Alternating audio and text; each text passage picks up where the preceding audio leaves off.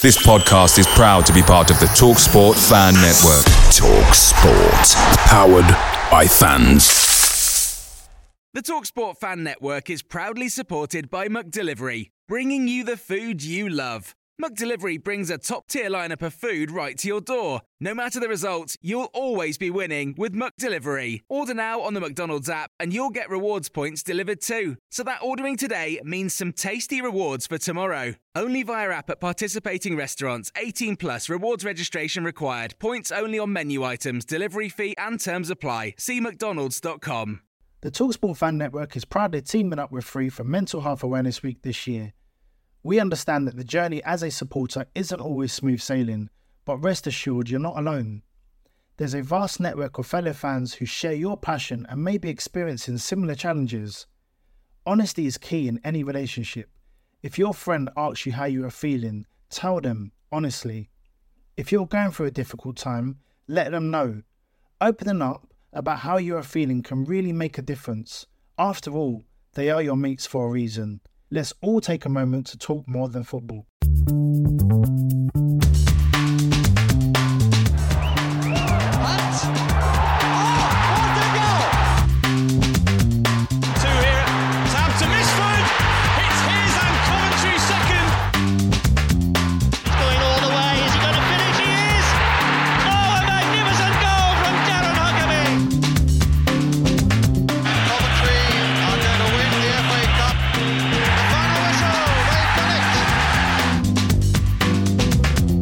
This is Sky Blues Extra. Hello and welcome to another special episode of the Sky Blues Extra podcast with me, Tom Ward. And I'm joined this evening by Andrew Greasley and a very special guest, Gary Gillespie. Gary made over 200 appearances over two spells for the Sky Blues and went on to win a number of trophies at Liverpool, including the European Cup in 1985. Gary, thanks for joining us this evening to share your Sky Blues story with our listeners. Cheers, guys. Nice to be here. Uh, looking forward to it. Brilliant. And we'll obviously delve, you know, into your football career in some detail tonight. But I just wanted to take it back a little bit, sort of back to the start, really. Um, how did you kind of get interested in football when you were growing up as a kid? Oh well, I mean that was a it was a no brainer really. I, I think um, all the kids and certainly in Scotland we always used to play football uh, in the winter and, and golf in the summer. Um, so it was from a very very early age. Um, my father actually ran the local uh, team. I, I, I lived in a little village outside Falkirk, a place called Brightons. Um, and he ended up running the, the, the, the local village team. So that's where I started. Uh, and I went up like through through the juvenile ranks, um, like most kids do. Um, went from under 10s right through to under 16s. Um, and that was how I got into it. And uh, we had very successful times, both with the, the school football and with my juvenile uh, football teams. Played for a team called Lauriston, who, who were very successful, a team called Geerdach, who were very successful, and a team called Grangemouth International, who were very successful as well. And a lot of our school team, our school team buddies, used to play in the juvenile football. Our, our school team was exceptional. We won the, the Scottish Cup school schoolboys three years in the the spin, which uh, at that time was a record. I don't think any other team had done it. Um, I, I don't know how, if that still stands today or not, but uh, our, our school football team was exceptional, as I say, Graeme High and, and Falkirk, and um, that's how basically how it all started. And I signed schoolboy forms with my local team, Falkirk, at the age of I think 13. Um, so I was there from 13 till till 17. Brilliant. And did you did you kind of support Falkirk as a kid? I was a Celtic supporter. Um, I, I kind of I, I kind of supported Falkirk. It was my hometown club. My granddad used to be involved in. Uh, he was a. I'm not 100 percent sure what he was. He was a local businessman. My granddad, so I think he had something to do with like Falkirk. He always used to take me to the games. Always used to sit on his lap uh, and watch the games at Falkirk. And that's kind of how I got into like wanting to probably be a professional footballer. Um, the smell of the liniment and uh, the winter green rub and bovril and pies and uh, it kind of just like intoxicated you. And uh, as I say, I used to go on a regular basis, but I always, I kind of always supported Celtic because Celtic, a bit like a, like a lot of the kids, um, you know, when you're growing up, you always kind of like pick the most successful side. Um, and certainly Celtic at that time, with the, like through the 60s, were like the most successful side. And my dad used to know a guy called a guy called Hugh Scullion who used to work at Celtic Park. So he used to get me all the autographs and pictures and things like that. Bobby Lennox and Bobby Murdoch and Billy, Mc, uh, Billy McNeill and uh, Bertie Auld and Steve Chalmers and all these kind of players. Um, so I kind of grew up being a Falkirk supporter, going to watch the games, and obviously being a Celtic supporter, not watching the games, but purely and simply because they, they were the best team. Uh, but ultimately, it was about playing for me uh, at mm. the weekends. It wasn't about watching football. It was about getting out and playing. Yeah. So I played. I played Saturday morning. I would play Saturday morning for um, the Boys Brigade. Uh, I'd play Saturday afternoon for the, the, the oh sorry, I'd play Saturday morning with the, the school uh, school team, Saturday afternoon with the Boys Brigade, and then Sunday was my juvenile team. So mm. I'd play about three games over the weekend. So there was no real time to go and watch football as such. Um, I was just too involved and too wrapped up in playing it. Mm, yeah, I can imagine.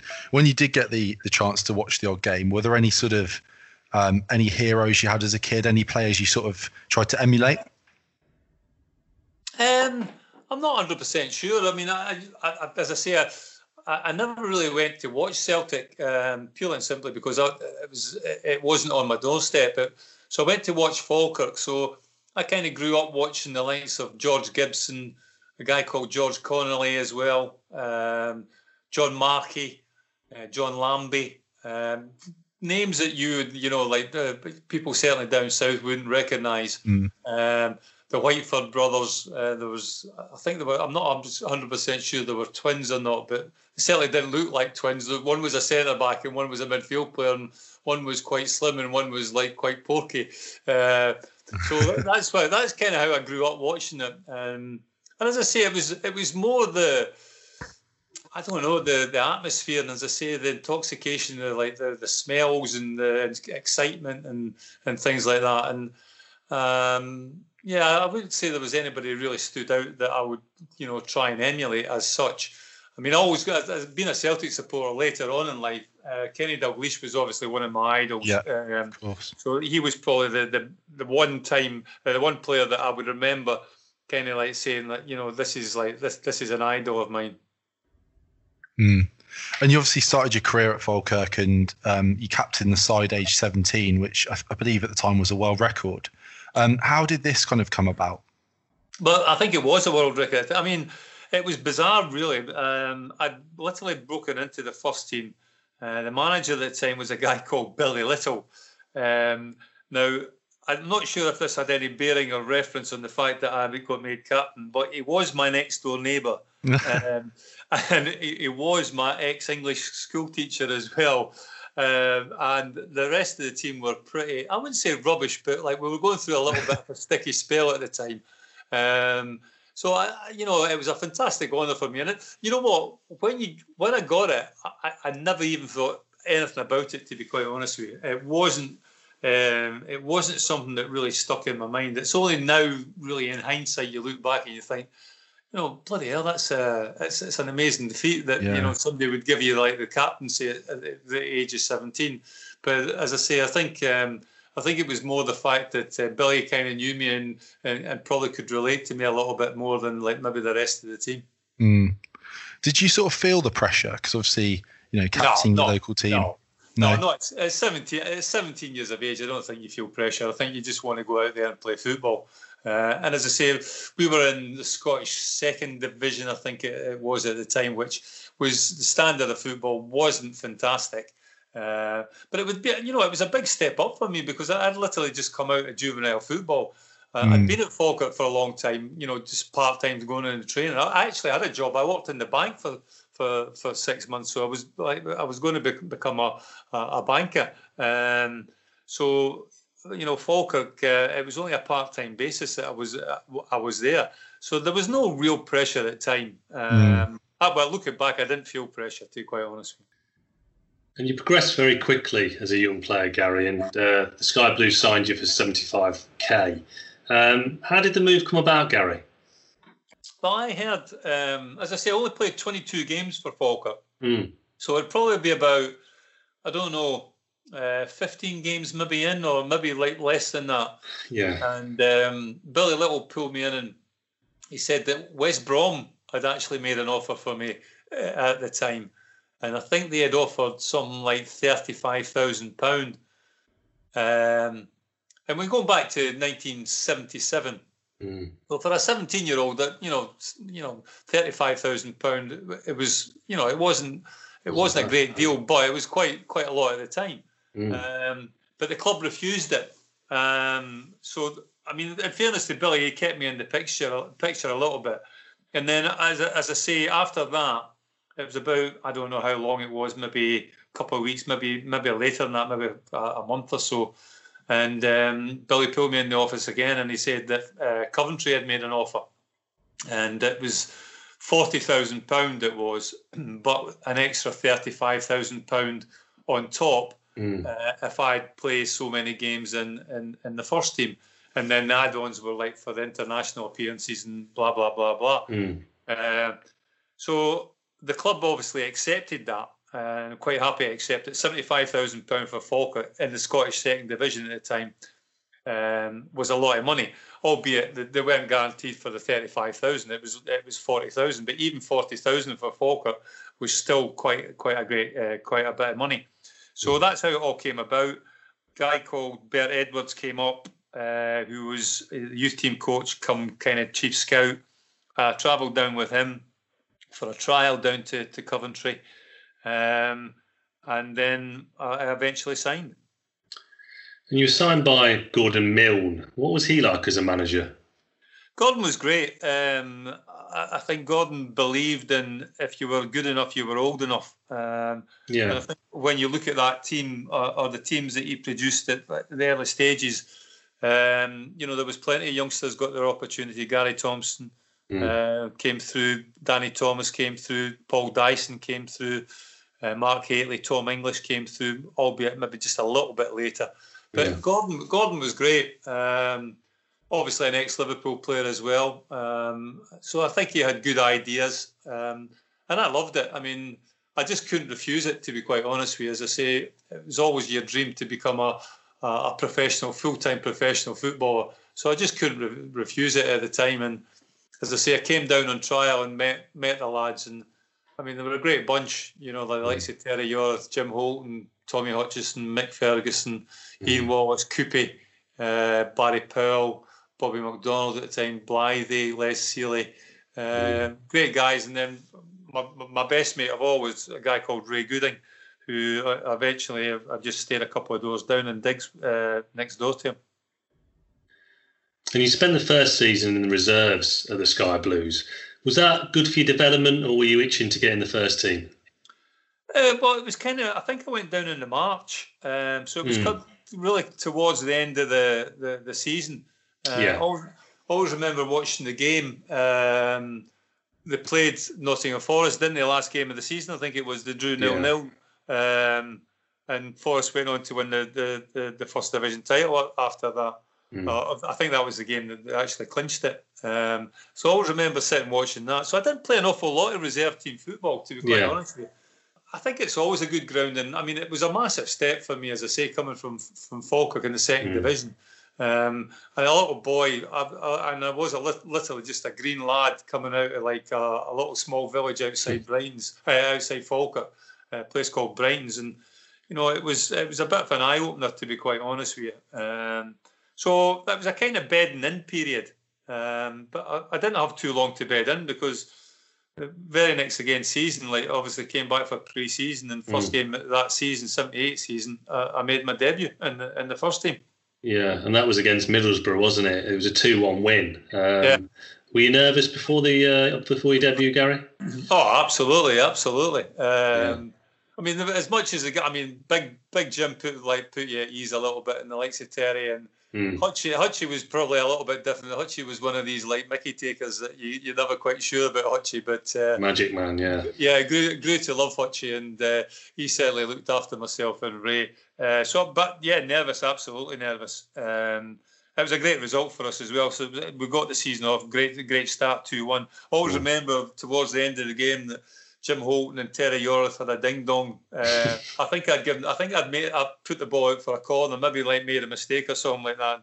Big Jim, I think, was trying to stick up for me, and Terry was giving me a bit of a rock. And, I always remember the two of them like like on loggerheads, and I'll see you after the game in the dressing room and things like that. this is like this is me, 18 years of age, yeah. first game, first game in the English First Division, just come from Falkirk and thinking, well, bloody hell, is this is this is this how it goes off in the in, in the First Division in, in, in, the first team games?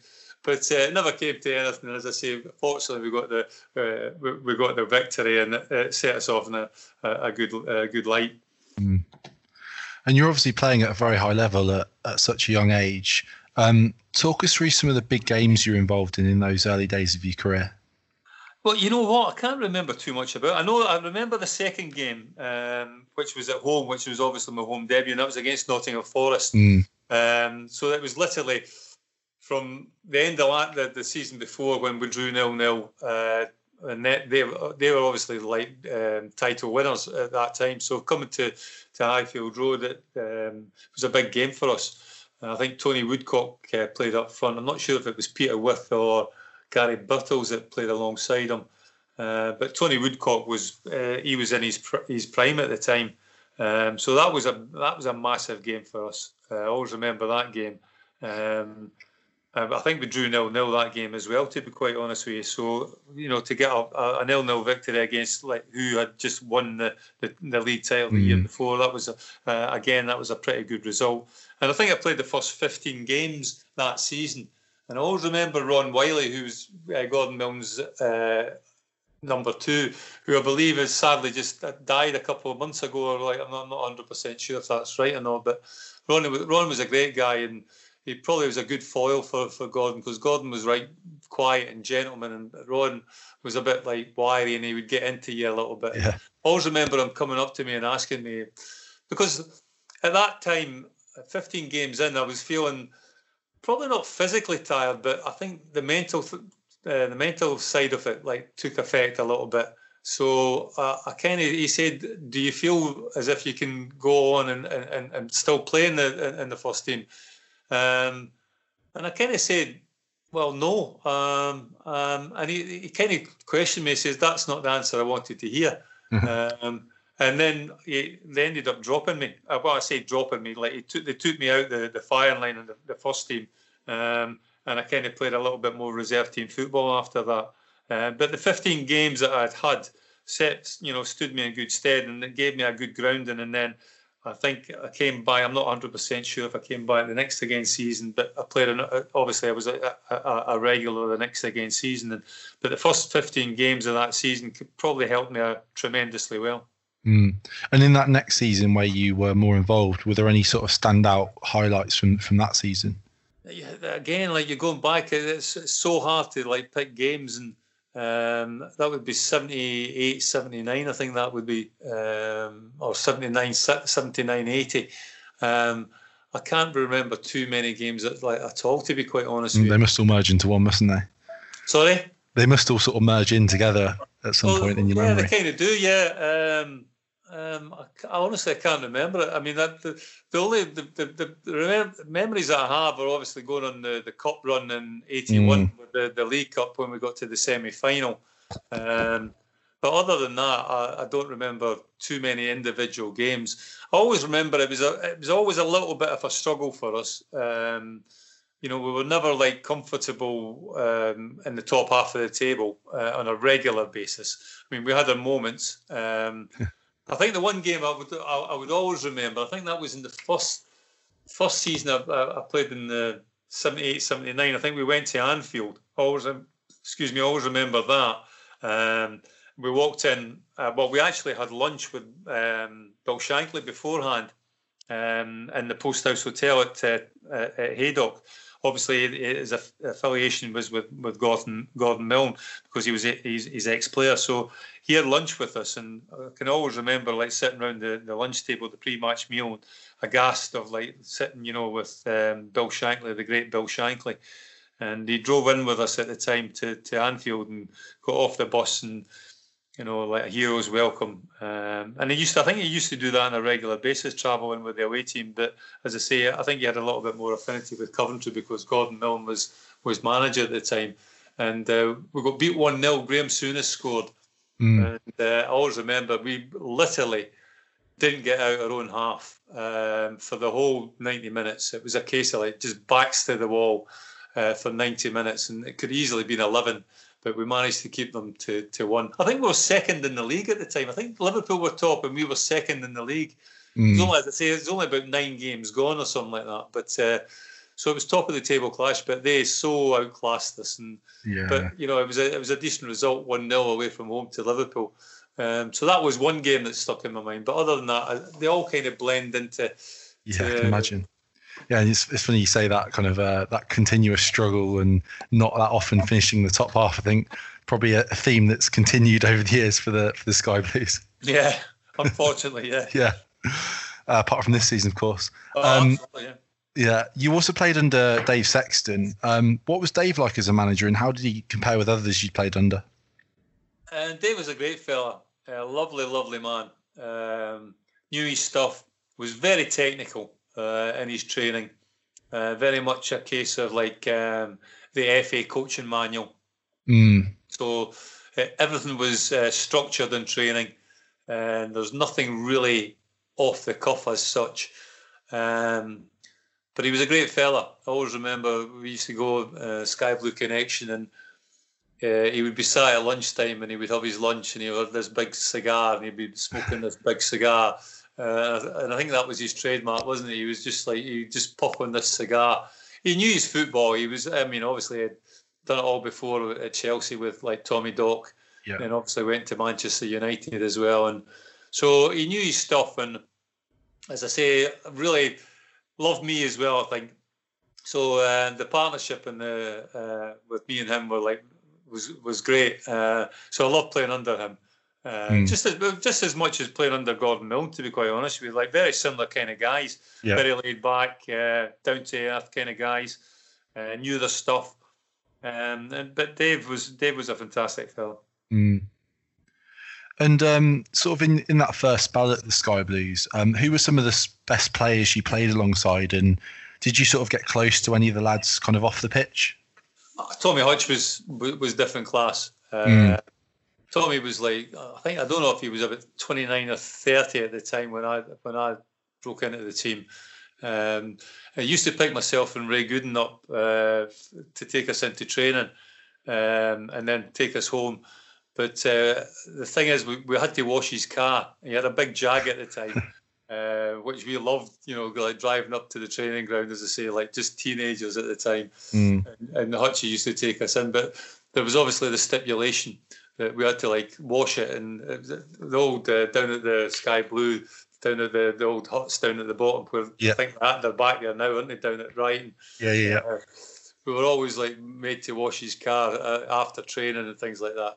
I always remember one time he needed to he needed to um, get his passport renewed, which was in um, Peterborough, I think it was at the time. Yeah, of course. You, yeah, yeah, you used to go to Peterborough to get your passport renewed, and uh, he never told us, myself and Ray. Uh, so he took us all, instead of taking us home, he took us all the way to Peterborough to get to get his passport renewed.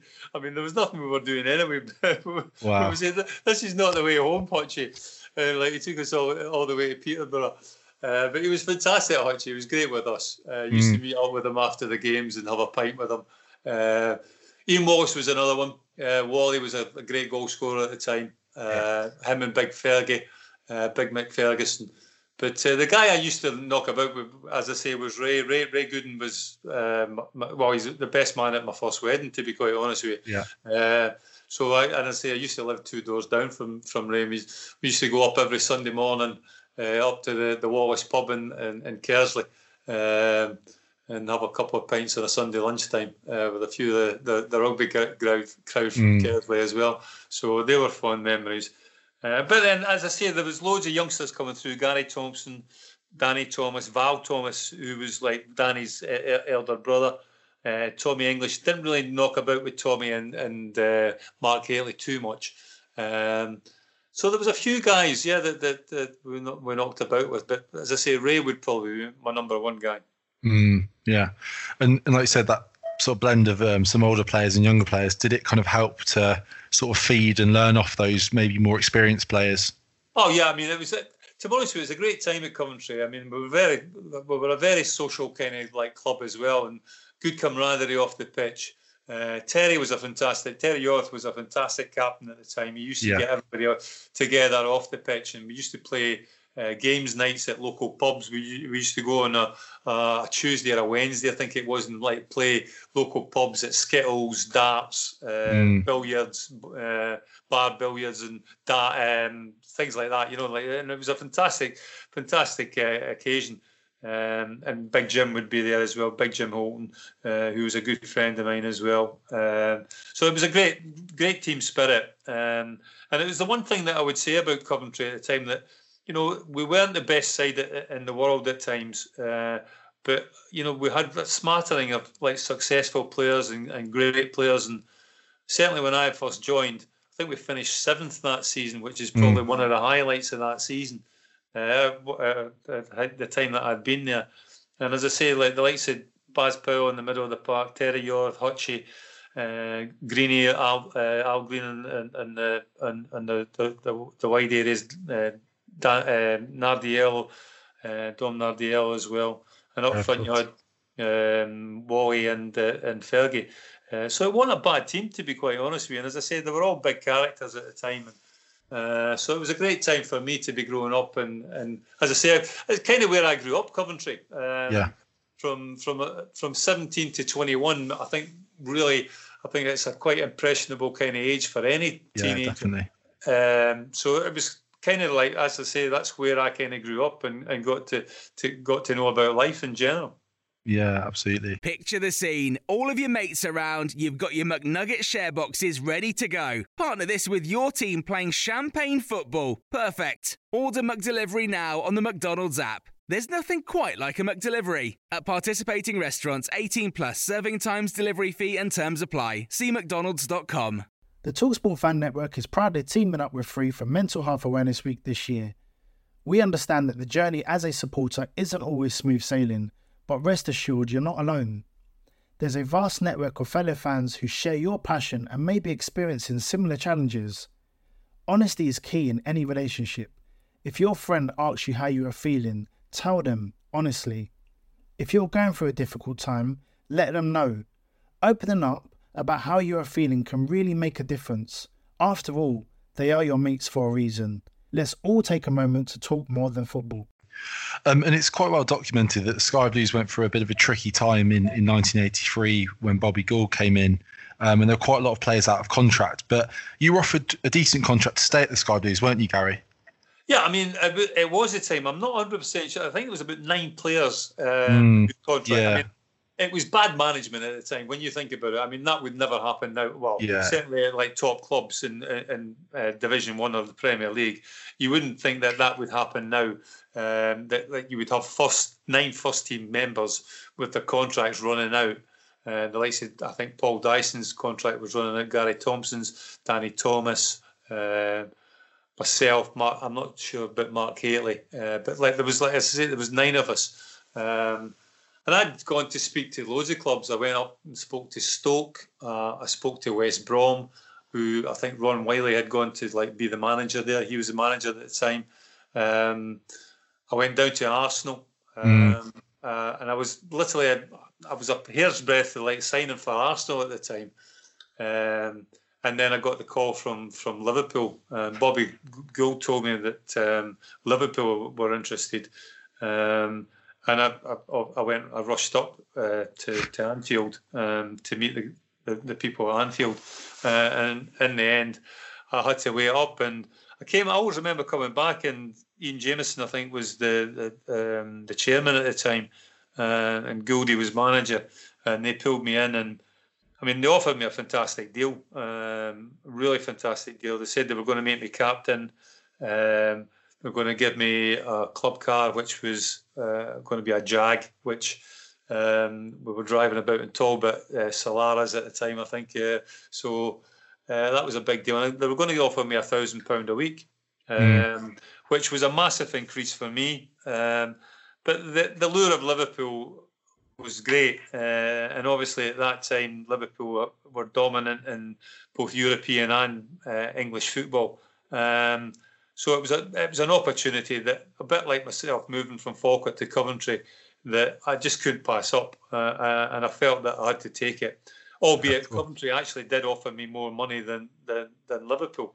Uh, but it wasn't about money. It was about trying to be like the best that you could be. Um, and I didn't think that that probably could happen at, at, at Coventry. Um, mm.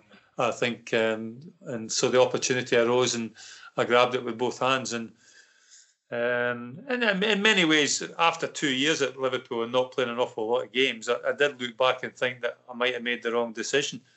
But then it, it took off, and fortunately for me, it uh, it happened at Liverpool. Mm. You're listening to Sky Blues Extra. And before uh, we talk about uh, the Liverpool era, uh, Gary, I just want to bring it back to the uh, League Cup semi final against West Ham. Um, obviously, we were 2 0 down in the first tie and we won it 3 2, which was one of the best comebacks ever by a Sky Blue side. Unfortunately, so what was that like? Um, obviously, in the first leg, winning that game, and then obviously the second leg, unfortunately, we didn't get to the final. What was that like as well, Gary?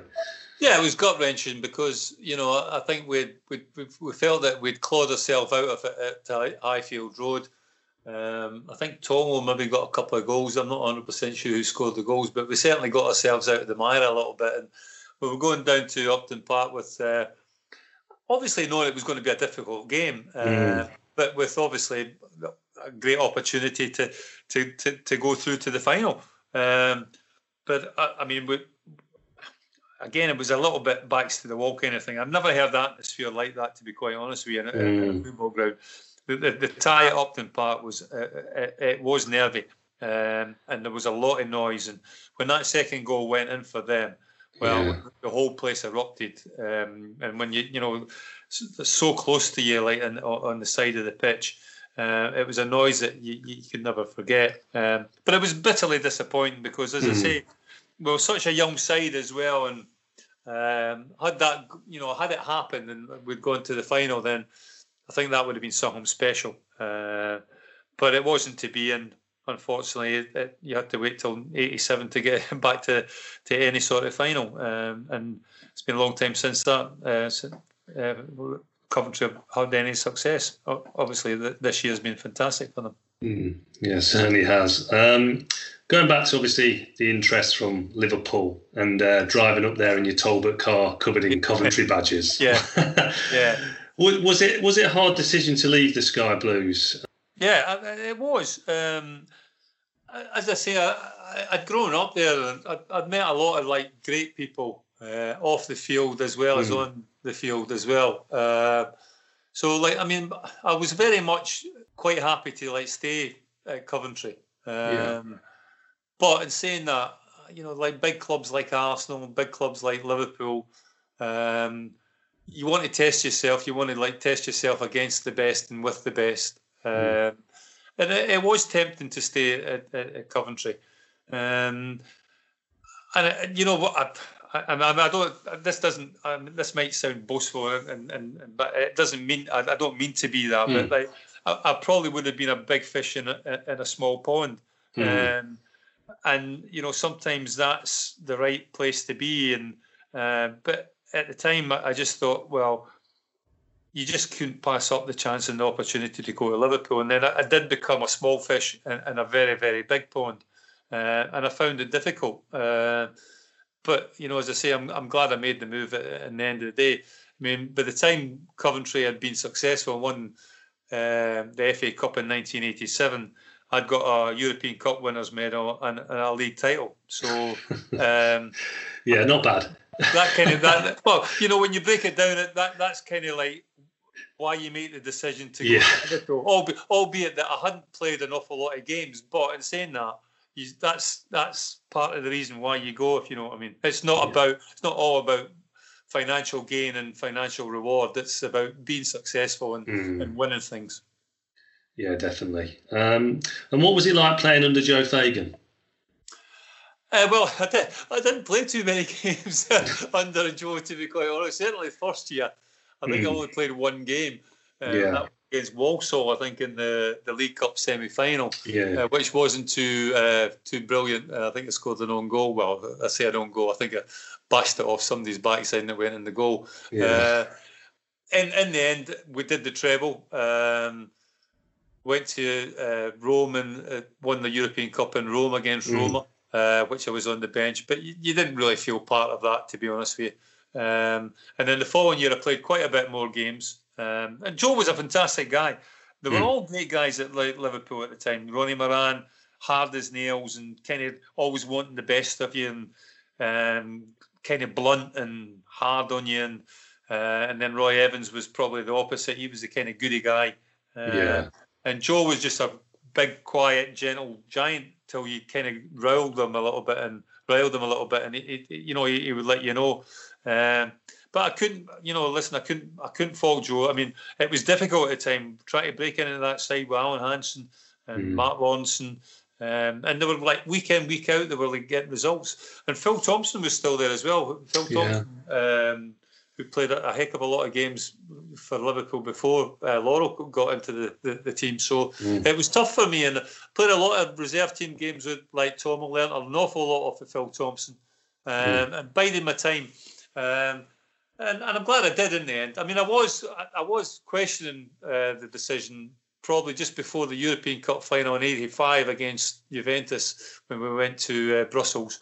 And I did go into Joe Fagan and, and ask him what the situation was. Um, and then, I mean, he kind of like understood my point. I wanted to be playing. I wanted like you know I hadn't like left Coventry um, mm. to, to to sit on the bench on a regular occurrence. So I wanted to be playing, um, and he understood that. And he says like, look, just be patient. Um, and and probably it was one of these situations where, like again, looking back in hindsight, that he probably knew that he was going to pack in. He probably knew he was going to retire. He knew that was a new manager coming in. Um, not that he, that he, probably knew it was going to be Kenny, or like anybody knew it was going to be Kenny. Um, so I bided my time, and uh, I say after that, that the, the, next again year, just the turn of the year, I got into a regular like first team position uh, and held that for about two, three years, two, three uh, seasons until I picked up a couple of injuries, and then um, I kind of like uh, lost my way a little bit. Mm. And just bringing it back to your debut against Walsall in the League Cup, how did it feel walking out at Anfield, touching the Anfield sign? Um, I mean, it was. I mean, it was. That was. Uh, that was a dream, wasn't it? I mean, that's mm. where you hmm. want to be, and um, a little bit different playing against Walsall because uh, you're, you're, always expected to beat teams like that. Uh, yeah. But they gave us a right shock at the, uh, on the night. I think we drew 2 2.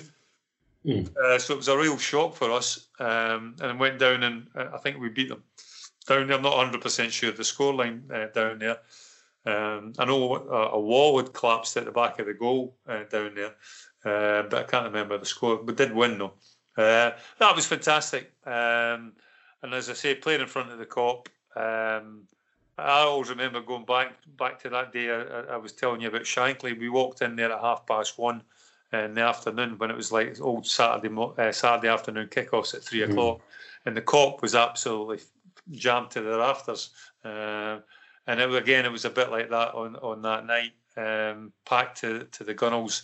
Um, and um, it was a great experience, um, and and one that you wanted to emulate on a regular occurrence. Um, but unfortunately for me, it took me uh, quite a while to, to, to, to do that. And you obviously had a very successful time at Liverpool, you know, winning a number of titles, including a European Cup.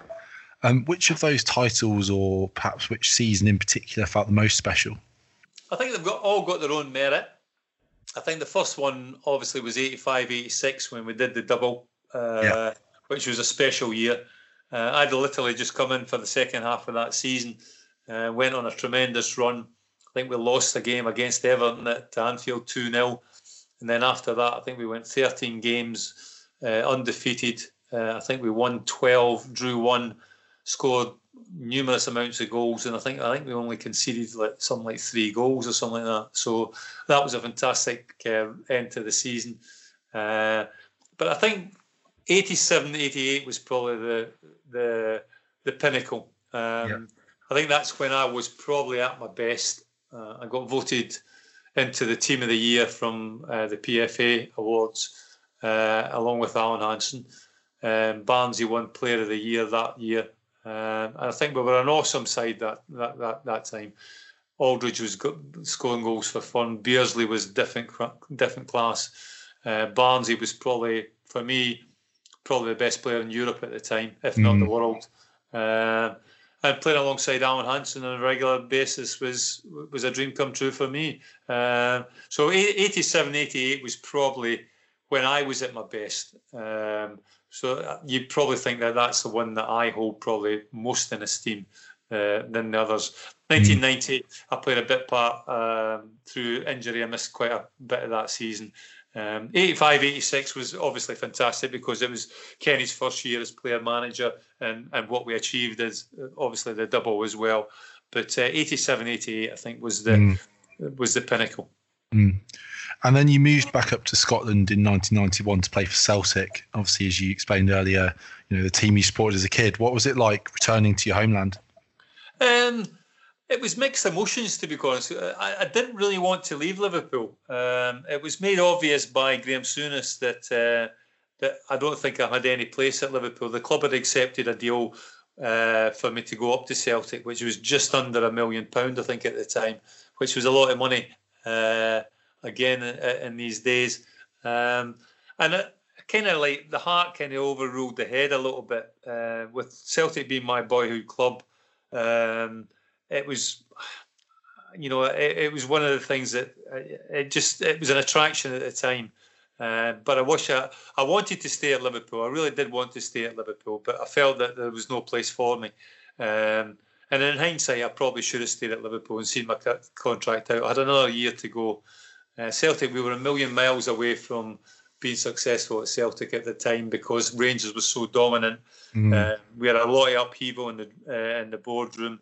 Um, the facilities that we had were no patch on, on, on what Rangers had at the time. So it was always an uphill struggle. Um, and I was in and out of the team with injuries and playing a few games, missing a few games, coming back. Um, so it was a it was a turgid. Well, I wouldn't say turgid time. It was it was a challenging time for me. Yeah. I loved it, and, and in many ways, I loved it because I, I loved Celtic, and uh, I mean, again, you meet lots and lots of great like people, uh, both within the football club and outside the football club, and I think that's the one thing that you would say about um, football people, you know, and and fans in, in general, that even you know, although the, I was having a hard time up there, it was it was still a great place to live in, it's still a great place to be. Um, uh, but in hindsight, it was probably the wrong move at, at the wrong time. And but you know, had it been uh, five years earlier, it would have been fantastic. But um, I look back on it and I think, well, you can't have any, you can't have too many regrets because I mean, I my career kind of spanned 20 years in the end. Um, so I think if you have a career in football that spans 20 years, I think you're going to have a few ups and downs. And yeah, of course. Celtic was was was maybe the the, the down uh, mm. downside for me. Yeah, and I suppose the other thing is that you know after having such a successful time at Liverpool, it's you know your next club it's potentially going to be a bit tricky, and you you know you're going to come into more challenging times, you know, yeah. as a result of just being so so successful. Well, it's difficult to emulate what you achieved at yeah. uh, a, a, a, club like Liverpool. Uh, exactly. Yeah. I, I, honestly believe when we went, when I went to Celtic, we, we could do it, uh, but then quickly came apart how far behind Rangers we were at the time. Um, uh, but you know, as I say, you look back.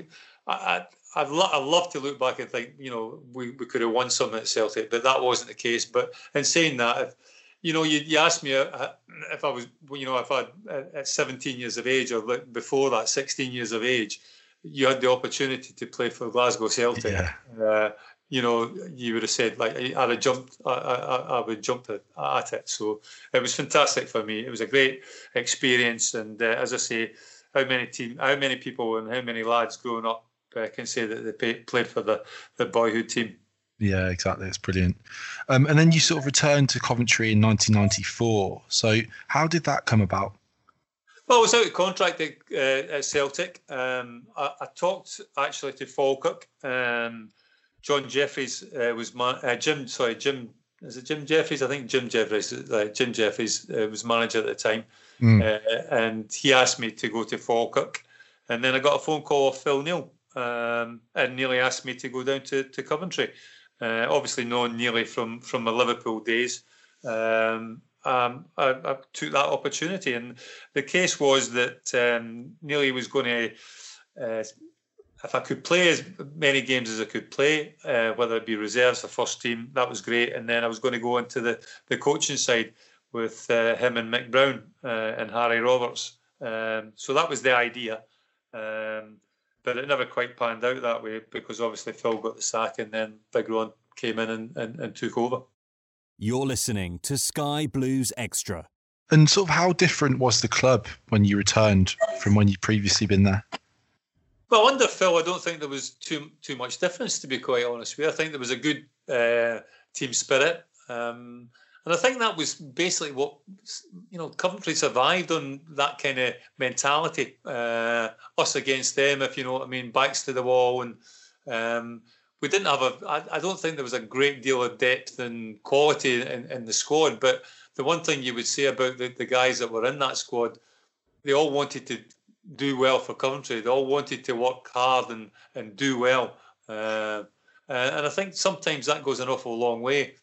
Um, and I think it kind of changed under Ron. Uh, Ron brought in, uh, he, he, ended up spending a lot more money than maybe what Phil had, to spend. Um, and it kind of like got away from that kind of family orientated kind of um, team spirit, uh, kind of up and at them attitude, uh, us against them, um, and I think Big Ron tried to to buy a little bit more quality, um, but un- unfortunately, I don't think it worked for him. Mm. And you didn't play too many games before picking up quite a bad knee injury. How frustrating was that injury, Gary? Well, to be honest, I, I was I, I, was kind of done. To be fair, mm. I, I, never actually picked up any real bad injury. I, I don't know who like I, keep getting this like uh, that people tell me I had a, a bad knee injury. I've, I've, I've, got a bad knee, I've got a bad knee injury now, like after all these years. Um, but um, I, it was kind of just an accumulation of like injuries and muscle tears and things like that. That um, enough was enough, and um, Big Ron had made it quite clear. I had a, a year left in my contract at, at, at, Coventry, and Big Ron made it quite clear that I wasn't welcome uh, there. So I was kind of put on gardening leave a little bit. Yeah. Um, and to this day, I, I, don't really understand why. Um, I don't. I didn't see myself as a bad influence on on anybody, but that's what happens in football. I mean, it's it was very much part and parcel like what happens in football. So I'm not bitter about it in any shape or form. Um, it just didn't work out for me, um, mm. and that's what happens sometimes. Uh, yeah, especially I think when you, especially I think when you go back to a football club. But I didn't see too many changes. Um, there was still a few people there. Joyce, the, the the lady that used to work in the Sky Blue uh, the, the, the training ground, yeah. there was still a few people there. And um, George Dalton was the, the, physio, like he was still there. George, George uh, used to obviously was there forever. Uh, Harry Roberts, uh, who uh, grew up with Harry. Um, yeah. So there was like there was lots of people that were still there and that were connected with like uh, Coventry in, in, in the old days. So, uh, but I think when a new manager comes in, he, he brings new ideas. He wants new people, um, and he wants his own people, um, and that's what happened at, in football. And I'm sure that's what happens in football, like yeah. to this day. So. Um, uh, I kind of like got pushed out a little bit and and, and moved on. Uh, but uh, you can't be bitter about that because, as I say, that's more or less what happens in football. Yeah, of course. And since retiring from the game, what have you been up to, Gary? Uh, basically, media stuff. Um, I think you go through a kind of like dark spell where you like you're not quite sure what you're going to do uh, mm. when you like leave the game. Um, and but like, I fell I fell into the media side pretty quickly. Uh, worked for Radio Merseyside for a yep. long time, uh, which I thoroughly enjoyed. Uh, saw some highlights, obviously the Champions League in 2005 in Istanbul. Yeah, brilliant. Uh, and then 2007, LFC TV started. So, oh, yeah. Um, LFC TV uh, is my main job at this moment in time. I do uh, most of the commentary for them, punditry for them, uh, and that keeps me busy. And uh, obviously, been busy this kind of like last couple of weeks with like it's been 30 years since yeah. Since we won the league. So I've been doing a few, few Zoom meetings and things like that. So it's mainly media stuff, um, and it's been it's been a, yeah, it's been fantastic to be honest with you. Uh, keeps you involved, uh, certainly at, on, on Liverpool side. Um, and uh, you know I, I, look forward to going down and, and, and doing the games and, and and watching this team especially. I mean, it's been fantastic. Yeah. I mean, they've been absolute like joy to watch. Um, and I've, I've not really been back to Coventry for for a long time, to be quite honest with you. Um, so I, some somewhere along the line, I, hopefully I get back and and, and and watch the Sky Blues for a for a change.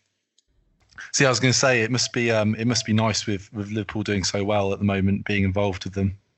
Oh, it's fantastic. As I say, um, it's been a heck of a year for me actually because Celtic winning the the the, uh, the, the SPL in, in, Scotland, Coventry obviously getting yeah. uh, promotion from League One, and, and Liverpool winning the champion uh, with the uh, Premier League and Fal- Falkirk literally just missed out as well. And uh, wow, could have been all your clubs in one season. It, it, could it could have been the Grand Slam, yeah. so, it's not bad. Three three out of four is pretty good. Not, not, too bad at all, to be quite honest. Yeah, so, it's been it's been a good year for me. Uh, but I still look out for Coventry's results. Uh, always look out for them. Um, as I say, it was I had such fond memories at, at, at Coventry. Uh, guys that I met and people that I met. Big Steve Kinlan, who used to drive me all over the place, um, look after me because uh, I couldn't drive at the time. Uh, I actually won. I always remember winning like the Player of the Year, and the Player of the Year award was a uh, a Talbot Alpine. Uh, was was a car, and I couldn't drive. I couldn't drive. I couldn't drive it. So like that was uh, that was that was fun and games. I had to get the wife to drive it. So um, as I say, old Big Steve used to like drive me everywhere. Uh, so fond memories. it's a lovely place. Mm. I know you said you're not sort of following it too closely anymore, but um, what have you made of sort of Coventry's, I guess, resurgence back up the leagues and obviously now in, into the championship next season? Well, it'll be a task. It'll be a big job for them. I, I think, um, like most teams and uh, most clubs, uh, in whatever division you are you're, you're in, I think recruitment is uh, is key. Um, they will have to obviously up their, their game a little bit um, but there's nothing to say that you know they can't like do well. I think uh, to get a base in the, the championship uh, would be the first uh, uh goal, uh, and uh, you know I, I, hope they do it. Um, you know it's been done before, obviously with Jimmy Hill coming from the third division up right through to the the the, the, the echelons of the, the top English first division. So who's to say Mark Robins can't do that? Um, uh, with this team. I hope it, I hope he can do it because it'd be great to see Coventry back in the, the Premier League, albeit it's still a long way away, obviously. And, but first and foremost, I think they've got to find a home and, and yeah. get a you know and get a place to to play football where they can call it their home. Uh, I'm not sure St Andrews is is the place. No. Obviously, it's it's it's make do at this moment in time, but you can't see that being their forever home, can you? Absolutely, yeah. No, got to sort that out for sure. Um, and I've got a potentially tricky question to kind of end on, Gary. Um, what will be harder next season? Coventry staying in the Championship or Liverpool retaining the Premier League title? Um, good question. Uh, it is a tricky question. Um, I, I, think Liverpool probably winning the, the Premier League title. I think uh, when you look back in history, um, not too many teams have managed to um, regain the, the Premier League title. Mm. obviously, Man City have been the exception. Um, looking back in my time when I go from 83 to 1991, uh, which is eight years. Um, we never finished out the top two, but we never managed to win back-to-back titles. Um, so it's a tough, it's a tough old ask. Mm. Uh, Liverpool's team is more than capable of doing it, but it's a tough old ask. So I'd probably say Liverpool's uh, chance to win the, the Premier League title again is probably a little bit harder than maybe Coventry staying in the Championship. Um, because I think that you know under Mark Robins, he, he seems a good guy. He seems like as, as if he's got the right people working for him, um, and he's got the right uh, ethos as well and the philosophy. Um, so I, I, I, would like to think that they, they, they can manage to stay in the Championship. Uh, I think it will be easier for them than uh, he won't. He won't thank me for for saying that probably, but, uh, but I think it'll probably be easier for him to stay in the championship than it will be for Liverpool to, mm. to regain the, the Premier League. Yeah, well, ho- hopefully both can be achieved. You never know. Well, let's keep our fingers crossed. Yeah. Gary, it's been absolutely brilliant having you on the show to talk about your fantastic career at Coventry and the other clubs you played for. And I'm sure we could go on all night and, and hear some of your brilliant stories. But um, I'd just like to say a massive thank you on behalf of all the Coventry City fans for your passionate and your passion and commitment when wearing the sky blue shirt. Cheers, guys. I thoroughly enjoyed it. Thank brilliant. You. And listeners, don't forget to leave a review of the podcast on your chosen platforms. And also, if you'd like to get involved in the conversation through our usual channels, just use the hashtag Sky Blues Extra Podcast. Thanks for listening to the Sky Blues Extra Podcast.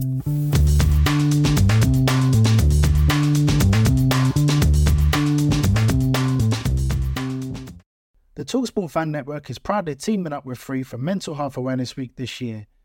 We understand that the journey as a supporter isn't always smooth sailing, but rest assured you're not alone. There's a vast network of fellow fans who share your passion and may be experiencing similar challenges. Honesty is key in any relationship. If your friend asks you how you are feeling, tell them honestly. If you're going through a difficult time, let them know. Opening up about how you are feeling can really make a difference. After all, they are your mates for a reason.